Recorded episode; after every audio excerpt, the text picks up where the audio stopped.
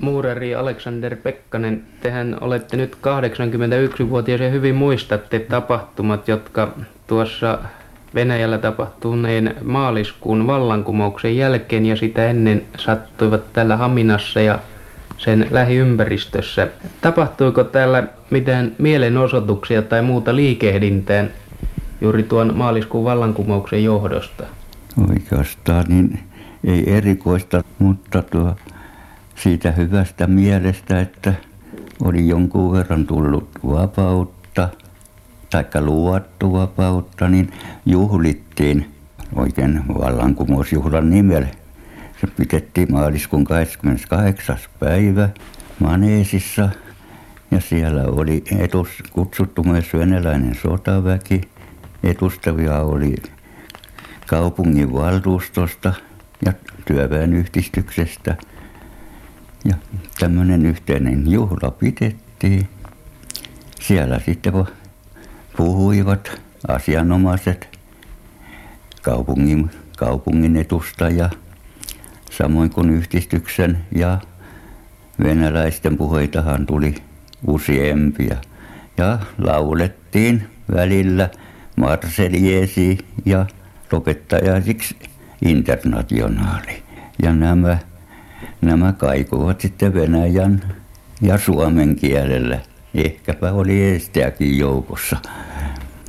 Vappujuhlat vietettiin vielä yhdessä venäläisen sotaväen kanssa marssimalla Rapamäelle, jossa sitten ohjelmaa esittivät venäläiset omalta puolelta Venäjän ja yhdistyksen puolelta sitten yhdistyksen edustajat. Sittenpä ei enää sen jälkeen muistaakseni ei enää ollut. Asiathan kehittyy vähitellen sillä tavalla, että venäläisen sotaväen siellä päällimmäisenä tuli sosiaalivallankumoukset.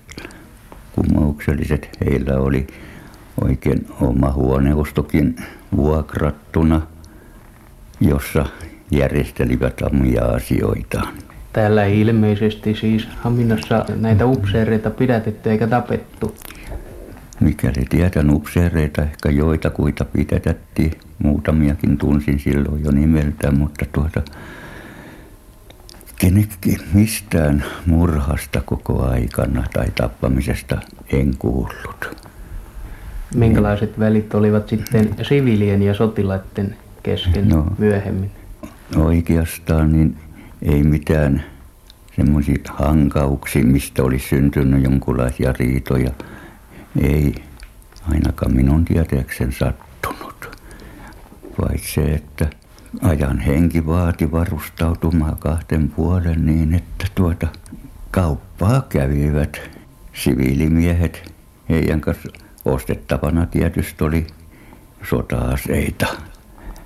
Ja salahan niitä tietysti nekin möivät, jotka niitä möivät. Ja sitten siviiliasioista vielä tuo, kun ruokapuoli oli niin kauhian huono, eikä meillä ollut töitäkään täällä muuta paitsi mitä kaupunki antoi, niin sieltä oli saaneet muun muassa virveleitä – niitä oli annettu niille kaartille siinä mielessä, että jakaa puutteessa oleville kaartilaisten perheille. Mitä nämä vir- virvelien kohtalo, ei ne mitään herkkuja olleet. Sen verran niitä minäkin maiston, että tiesin, että ei nämä herneiden verosia ole. Ja niiden loppukohtalosta, minne ne joutuvat, Esiintyykö tuohon aikaan kulasseja tai tuollaista mustaa pörssiä täällä Haminassa? Täällä kyllä ympäristöstä sai elintarpeita ostaa. Kellä sitten sattui olla rahaa ja tuttavia. Mutta sitten nämä kylläkin, jotka saivat siis hoitonsa näitä virveleitä, niin – mikäli jo kuulin, niin tuota, ne olisi pitänyt sitten jotain sivuteita mennä jonnekin hevosmiehille Kymin puoleen. Ja tämä synnytti kyllä näissä kaartilaisissa toisissa pahaa verta juuri näitä toimihenkilöitä kohtaan.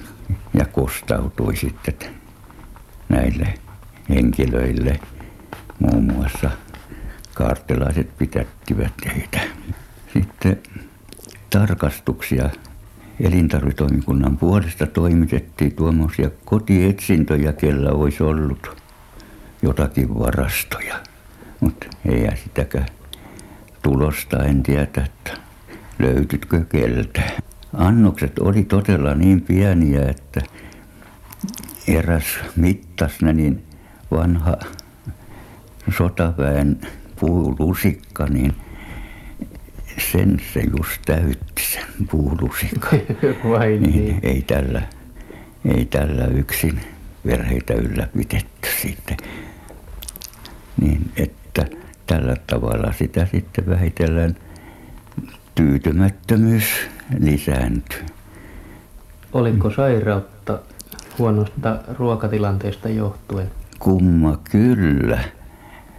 Niin kuin meitä kirkkoherramme kerran mainitti, että siitäkö liian johtunut, ettei, ettei tuota, kuolla, kuolleisuus oli hyvin huono. Ettei niitä sairauksia niitä ilmentynyt. Tässähän lähellä on aika paljonkin noita suuria kartanoita ja oli torppareita. Olitteko te mukana jotenkin myöskin vaikuttamassa tähän torpparikysymykseen tällä paikkakunnalla? En ainakaan muista mitään, että olisi niiden kanssa oltu missään tekemisessä. Mutta se tiedettiin, että täältä isoista kartanoista sai ostaa elintarpeita. Mainitsit äsken tuossa, että täällä esiintyi työttömyyttä hyvin paljon ja siihen aikaanhan myöskin rahan arvo aleni hyvin huimaavasti. Oliko täällä tuollaisia kerjäläisjoukkoja, jotka kulkivat tuon 17 vuoden paikkeilla? Niitä minä en muista ollenkaan olen, että kerjäläisiä silloin, sitten oli erittäin sitten 30 seutuissa, silloin kyllä kävi ukkoja ampumassa markkaa tai muuta. Kun oli sotaväkeä paljon, Haminassahan oli semmoinen kokouspaikka venäläisen sotaväen. Ja täällä oli niitä parakkeja ja missä keitettiin niillä ruokaa ja Jotkut kertoivat, että hyökäyivät siellä kannuineen ja aina sai ruokaa niihin. Niin semmoista yhteistoimintaa sitten oli. Oliko tämä ammattiyhdistysliike jo silloin saanut jotain täällä Haminassa aikaan noihin palkkoihin ja muihin tuollaisiin? Tehän olitte ollut perustamassa vuonna 1906 tätä teidän omaa ammattiyhdistysosastoanne. Kyllä jo oli jonkun verran parannuksia tässä. Parempaa oli sitten ainakin 18, kun sen jälkeen kun taas työt aloitettiin. Niin Miten tuon Venäjän maaliskuun vallankumouksen jälkeen hoidettiin täällä Haminassa järjestyksenpito? Poliisilaitosta toimi ensin ja sitten samassa kokouksessa, jossa päätettiin yhtä pitää se saa manifestin johtosta yhteinen, yhteinen juhla, niin esitettiin myös vaatimus, että poliisilaitos on järjestettävä siten, että vähintään puolet jäsenistä otetaan tuota työväenyhdistyksen esittämistä henkilöistä ja ketä näistä entisistä poliisista ei saanut kuulua tähän laitokseen, poliisilaitokseen. Ja sen takia juuri, että ne oli aikaisemmin alusta alistuneet sortovallan määrä, vaatimuksiin ja määräyksiin. Poliisipäälliköstä oli jonkun verran erimielisyyksiä, mutta sekin järjestyttä. Hän silloin syrjäytettiin toistaiseksi ja milisien keskuudesta sitten tuli se korkein, sillä kertaa korkein johtaja. laitoksen johtaja. Lisääntyykö tuonna maaliskuun 1917 jälkeen yleensä tuollainen rikollisuus ja hulikanismi, kun tätä järjestyksen valvontaan muokattiin uudelleen? Sehän on selvää, että silloin kun vapaus, niin kuin sanottiin, on, niin semmoiset nuoremmat ainekset, niin ne välistä ehkä olivat, ainakin mulle poliisi, ne milisimiehistä sanoi, että kaikkein suurin vastus heillä on just näistä tämmöisistä aineksista, jotka pitivät yhteyttä venäläisten sotaväen kanssa. Siis olivat se ehkäpä pohjajoukko tulevalle kaartille, järjestyskaartille. Mutta mitään rikollisuutta semmoista ei alkujaan sitten syksyllä vasta, niin oli noita takavarikkoita ja etsivät aseita yhdessä venäläisen sotaväen kanssa yksityisillä henkilöiltä. Muun muassa yhdistyksen järjestyskaartin päälliköksi nimitetty Homäkinen sanoi kerran, että tulivatpa yöllä heidän, hänenkin luokse etsimään aseita ja hänellä oli semmoinen huono kuuskuttinen. Niin ihmettely, että kyllä on huonosti asestettu kaartti, kun johtajalla on tuommoinen tussar vaan. Juu, nämä oli niitä, jotka levottomuutta aikaa saivat juuri nämä yölliset kotietsinnät. Oliko tuohon aikaan näillä työväenyhdistyksen johtajilla, ja joihin tekin kuuluitte, oliko niin kuin ote käsissä kaupungissa jo silloin? Oli ensin syksypuolella. Ote meni pois sitten joulukuun kokouksessa sen verran erotti. Osalla meistä oli, että järjestyksen pitäjät, jotka oli vali, yhdistyksen puolesta valittu tuota semmoinen järjestyskaartin tapainen valvomaan, ettei mitään tuommoisia rikollista toimintaa tapahtuisi, ei omien eikä, eikä sitten sotaväen puolesta siinä, siis järjestyskaartina. Niin tuota, näillä kun oli kiväärit, niin sitä osa meistä katsoi, että ne on tarpeettomia järjestyskaartille. Ja tietysti taas, kellä oli toinen puoli niin päinvastoin, että ne on hyvin tarpeellisia.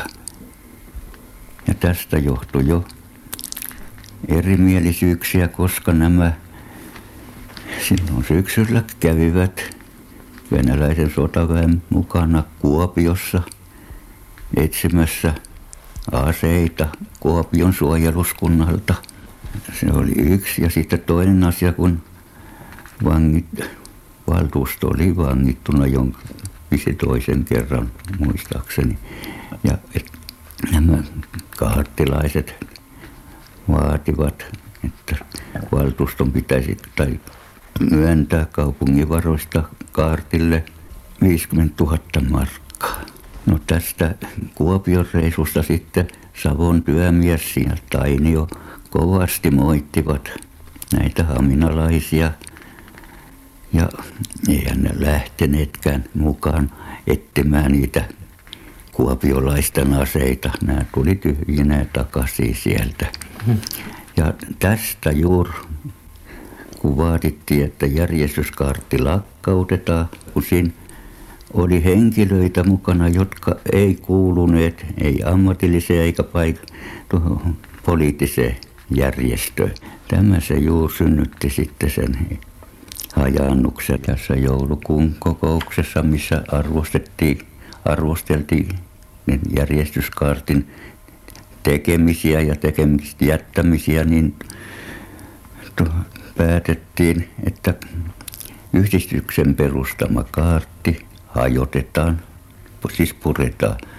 Ja kun uudestaan muodostetaan, niin on valvottava, että sen muodostaa ainoasti näihin niin sanottu järjestynyt työväki, eikä siihen kuulumattomat. Ja tästä alkaen se sitten oli kumoukselliset ja porvariksi pois kokouksesta lähtiessä toiset. Ja yhteistoiminta sitten ei enää ollut. Kaarti toimi omissa nimissä, ei hajaantunut ja toimi omien päätösten ja päällikköinsä määräysten mukaan. Se yhdistyksen valvonta ei enää ulettunut näihin. Sittenhän eduskunta hajotettiin samana vuonna 1917. Vaikuttiko no. sen hajottaminen jotenkin täällä Haminassa mielipiteisiin? Ja... Kyllähän tämmöiset tapaukset, niin kuin silloin juuri tutkittiin tarkasti lehtiä ja kokouksia tämän tästä, niin tämmöinenkin vaikutti, sillä katsottiin, että porvariston avulla oli venäläiset hajottaneet aikaisemman etuskunnan ja uudet vaalit tulivat sitten ja ei enää ollut etuskunnassa, etuskunnassa enemmistöä työväen edustajilla. Tämä tietysti vaikutti mielipiteisiin. Muistan, että meillä oli silloin me vaatimme julistuksen puolesta lakko kautta maan. Ja meilläkin täällä oli silloin lakko rauhallista, se oli aivan, mutta matkustusluvat rautatiellä, niin siellä oli erityiset henkilöt, jotka antoivat sitten todistuksen, että saa mennä sinne ja minne sitten saa. Niin tästä lakosta, marraskuun suurlakosta. Niin. Silloinhan muistaakseni tämän Ali Aaltorin johdolla noin 200 miehinen joukko kulki Kotkasta Viipuriin. Ja kulki mm. tämän Haminan kautta ja oliko tuolla mitään merkitystä Haminan elämässä? Tästä ei minulla ole mitään muistikuvaa. Niin, mutta mitä Haminassa pidettiin näitä kokouksia, kokouspaikkana oli raatihuone, kun ei, niin muun muassa – Kellosalmi, taikka silloin Petterssoniksi, mitä sanottiin, niin hän vakuutti puheessaan siinä, että kirja on parempi kuin aseet. Ja tätä sitten meillä noutatti se yksi osa. Ja yksi osa sitten pääsi päinvastoin. Niin, että... Mutta suurempia väkivaltaisuuksia tuon suurlakon aikana Haminassa ei sattunut. Haminassa ei sattunut kerrassaan mitään. Niin. Haminassa oli venäläisten varuskunta. Olivatko nämä venäläiset sotilaat ja venäläiset yleensä täällä väkivaltaisia juuri tuossa itsenäisyyden julistuksen aattona ja sitten sen jälkeen? Tätä en minä oikein muista, että olisi mitään semmoittista sattunut, että olisi ilmennyt ainakaan suomalaisia kohtaan, mitä hyö keskenään olevat, niin voihan ainakin kerran näin, kun joku oli varastanut sokeri soltuista ja sitä kaksi miestä talutti ja kuritti kovasti tiellä niin, että keskenään ne saattoi tapella tämmöisistä ajasta, mutta että en ainakaan muista, että noissa meitä siviiliväkiä kohtaa mitään väkivaltaa osoittaneet minne päin. Odotettiinko täällä Haminassa, että mahdollisesti syttyisi jonkinlainen kansalais- tai veljesviha tai jokin muu? Henki oli semmoinen, että pelättiin, että jos ilmenee semmoista keskinäistä väkivaltaa, mutta muuta väkivallan tekoja mä en muista kuin ne, mitkä nyt kohdistuvat sitten – valtuustoa kohtaan silloin eri vaatimus, siis pitätyksiä keskuudessa. Mä tietysti täällä, kun oli toisia, jotka oli sillä kannalla, että toiminta pitää olla hyvin radikaalista ja toiset taas oli tällä rauhallisemman toiminnan takana, niin ei sentään henkilökohtaisia mitä väki, väkivallan tekoja sattunut, vaikka tuota mielipiteeroavaisuuksia olikin. Toiset kantuvat porvarin nimi, toiset sitten oli niitä oikeita työväenmiehiä. Luotettiinko yleensä työväestön piirissä venäläisten sotilaiden apuun? Minä ainakin luulen, että se oli kannustimina näillä nuorilla pojilla kokonaan, että sieltä apu tulee. Mutta yleensä tuntuu, että oli semmoinen käsitys vallalla, että sieltä tulee apua. Meillä toisilla taas oli päinvastoin se käsitys, että kuinka, kuinka sieltä voi tulla mitä apua, jolta on omat asiat sekaisin. Tapellaan keskenään, että ei siihen apu auta luottaa mitään. 19. päivä tammikuuta vuonna 1918 alkoi Viipurissa se eh, vuoden 1918 sota. Miten täällä Haminassa työväenliikkeen taholta koettiin tämä sodan alku ja sitten koko tämä sota? Täällä lähtettiin sotaan mukana vasta sitten, kun oli tullut oliko se piirijärjestöltä vai jostain määräykset, että tähän pitää ottaa osaa, siis vallata noin kunnan hallitukset. Kaartin asioihin en mikä silloin puuttunut mitään. Tämä oli perusmotiivina tietysti kaikella toiminnalla, että parempaa yhteiskuntaa luotiin, vaikka näyttää, että ei sitä aseilla, aseilla saatu. Te itse ette ottanut osaa sotatoimiin? Ei, kun tämä neuvosto, mikä silloin viimeiseksi kokoontui, niin se määritteli, kutka mihinkin hommaan joutuvat ja minulla ja osuusliikkeen johtajalle Seppälälle tuli tämä rahatoimiston haltuun ottaminen.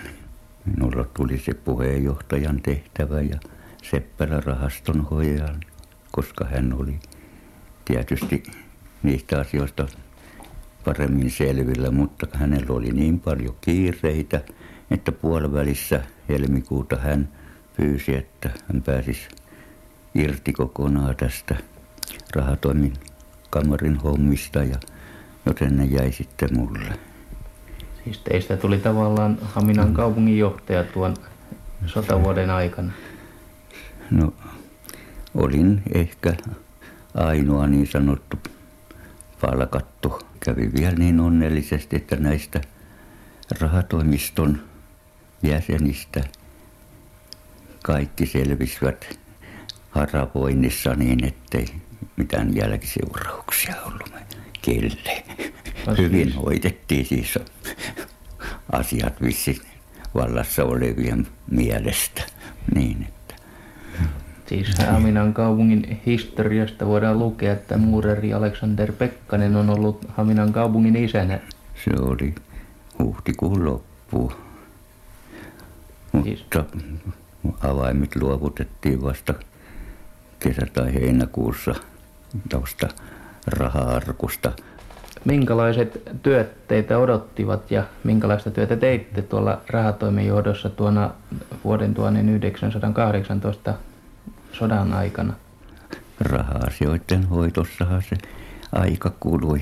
Kaikki toimi kaupungissa, sairaala, köyhäinhoito, sitten poliisilaitos, palolaitos ja niin, että oikeastaan ainoasti muistelen, niin ja työtupa, naisten työtupa ja niin oikeastaan tuon muistaakseni ainoasti opettajat sellaista paperia ei ilmestynyt sinne, että ne olisi palkkansa vaatineet siltä Siis kansakoulun opettajat.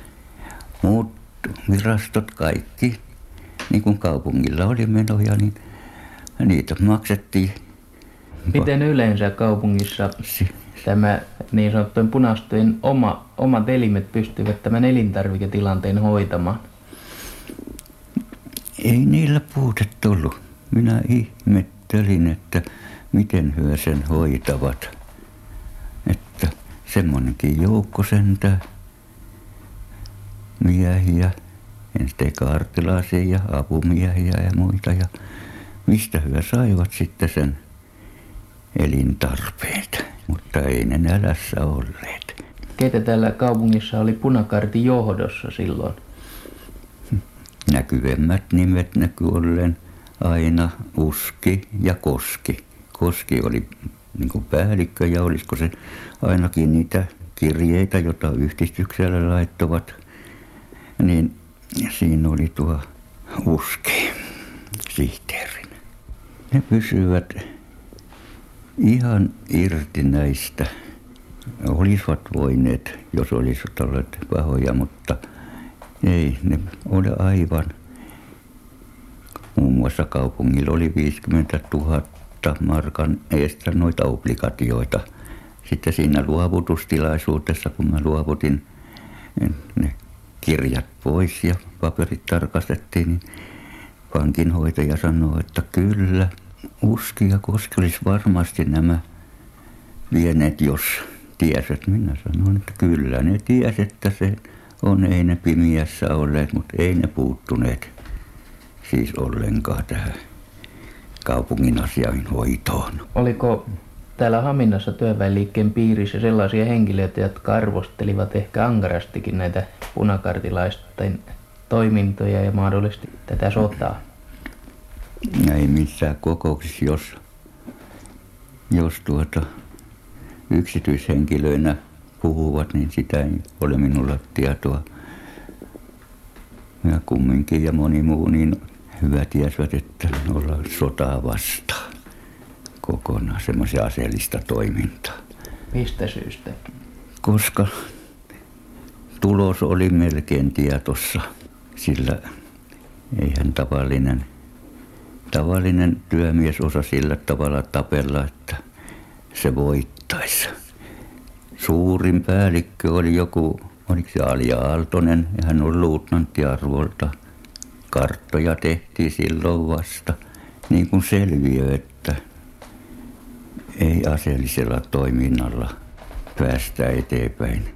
Oliko Haminassa pakkoottoja punakartiin? Haminalaisiin se ei tainnut juuri kohtistua, koska nämä jo heti muotostivat sen ensimmäisen kumppanian. Mutta maaseutulla kyllä oli mistä muotostu sitten niin toinen, kolmas ja neljäs komppania. Täällä mainitaan, että ensimmäiseksi tämä kaartti, ensimmäinen komppania kävi Lovisassa ja siellä tappelivat, koska täällä mainitaan, että toinen päivä, siis helmikuun kuutentena päivänä kuolivat, kaatusivat ensimmäiset haminalaisista komppanian miehestä. Teillä on edessä ne kansalaissodassa tuhoutuneiden yhdistyksen ja sen alaosaston jäsenten luettelo. Niin, niin tässä näkyy, että tuota, niin aikaiseen kuin helmikuussa jo meni tuota ensimmäiset. Se muistan, että niitä haudattiin sitten kun niitä tuli useampi tuon puistotalon eteen puisto. Mistä Nä. johtuu, että nämä Haminan yhdistyksen, siis Töven yhdistyksen jäsenistä ainoastaan kymmenen kappaletta on rintamalla kaatunut ja niin, vähäkaan. Ei niitä voi sanoa paljoksi. Kuinka Nämä paljon on... sitten kapinallisena ammuttiin ja niin. kuinka paljon vankiloissa kuoli? Tässä vankilaan kuoli 19 ja heti sen jälkeen neljä yhdistyksen jäsen. Tässä mainostaa, että kansalaisoton uhreja oli siis kaikkiaan 76, joista vain 11 kaatui rintamalla ja muut tulivat vangiksi jouduttuaan telotetuksi tai muuten tuhoutuivat.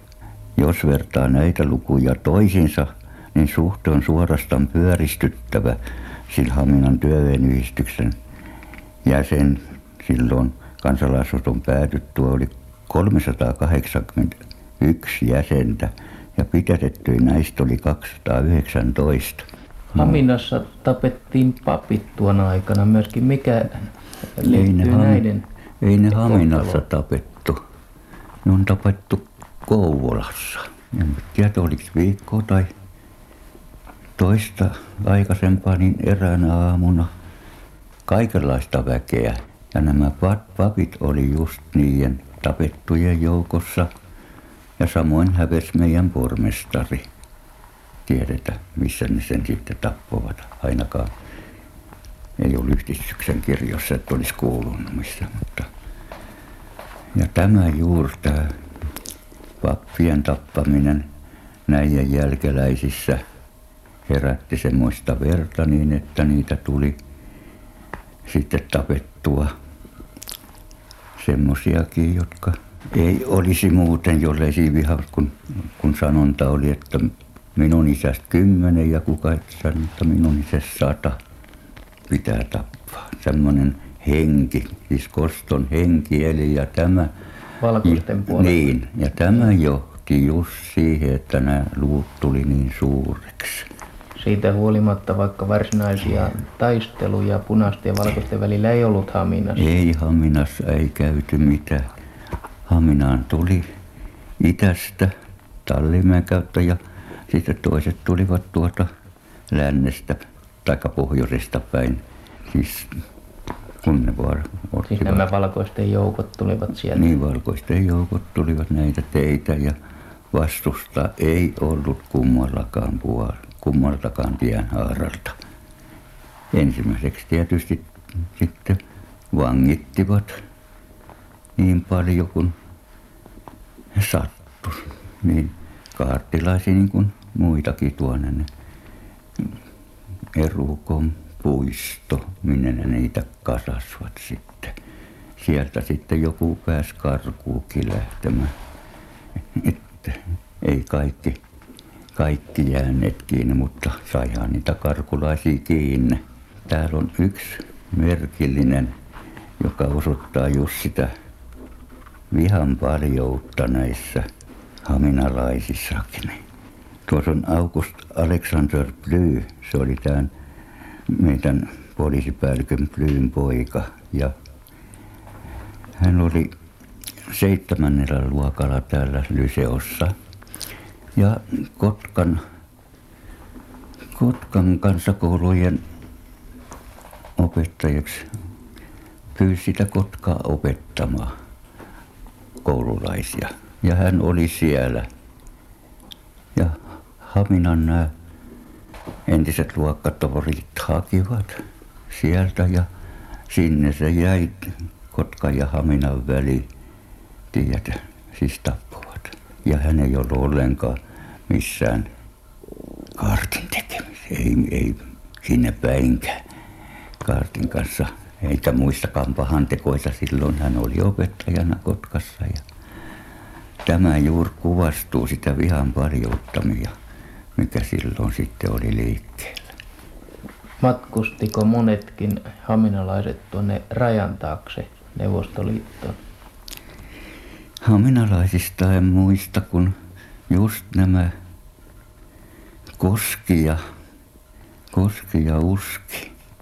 Miten tällä sitten selitettiin täällä Haminassa ja miten tunnettiin se tappio, mikä johtui siitä? Että... Siitä minä yksityiskohtaisesti tietä, että miltä se tuntui. tuntui.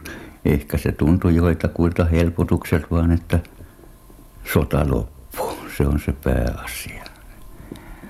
Että rauha taas palautuu. Sitten alkoi tietysti avustukset ja vähitellen töihin sijoittumisetkin. Niin että elämä alkoi uudestaan vuoden loppuun mennessä, niin vähitellen ne haihtu kaikki nämä, paitsi puolueviha, eihän se nyt ole vielä ihan lopussa kummaltakaan puolelta vielä sitä. Ne, jotka elävät ja nekin, jotka jäivät jälkeläisiä näiltä tapetuilta, niin niilläkin on vielä katkeruutta mielessä, mutta se oli, se aika vaati taas omansa näyttää. Täällä Haminassa työväenliike siitä huolimatta rupesi jälleen rakentamaan ja myöskin oli mukana tätä kaupunkia eheyttämässä. Miten nämä porvarit, nämä valkoiset suhtautuvat työväenliikkeen työhön? Oikeastaan niin. Minä muistan, että meillä oli kesällä kokous raatihuoneella. Poliisi ajo yhden, yhden tuota, vapautuneen vangin pois, että sieltä saa olla kokouksessa. Tästä luvattiin valittaa, mutta ei sitä muistaakseni mitään valitusta sen ylemmä mennyt. Te olitte tuona 1918 sota-aikana siis kaupungin rahatoimen johdossa, mutta palasitte heti tämän jälkeen takaisin muurarin töihinne. Miten yleensä suhtauduttiin teihin sen jälkeen? Asia oli sillä tavalla, että tekijöitä oli vähän, työtä oli kyllä, niin että sitä pääsi töihin ilman mitään. Kyllä sieltä silmäyksiä sai niiltä johtavista, ties, että tuo ei ole mikään helppo asia pitää noita töissä, mutta kun ei ollut tekijöitä, niin saihan sitä olla töissä niin, että, että sekin 18 loppupuoli, niin se meni sen töiden merkissä. Mitkä tekijät teidän mielestänne lähinnä johtivat tähän vuoden 18 sotaan?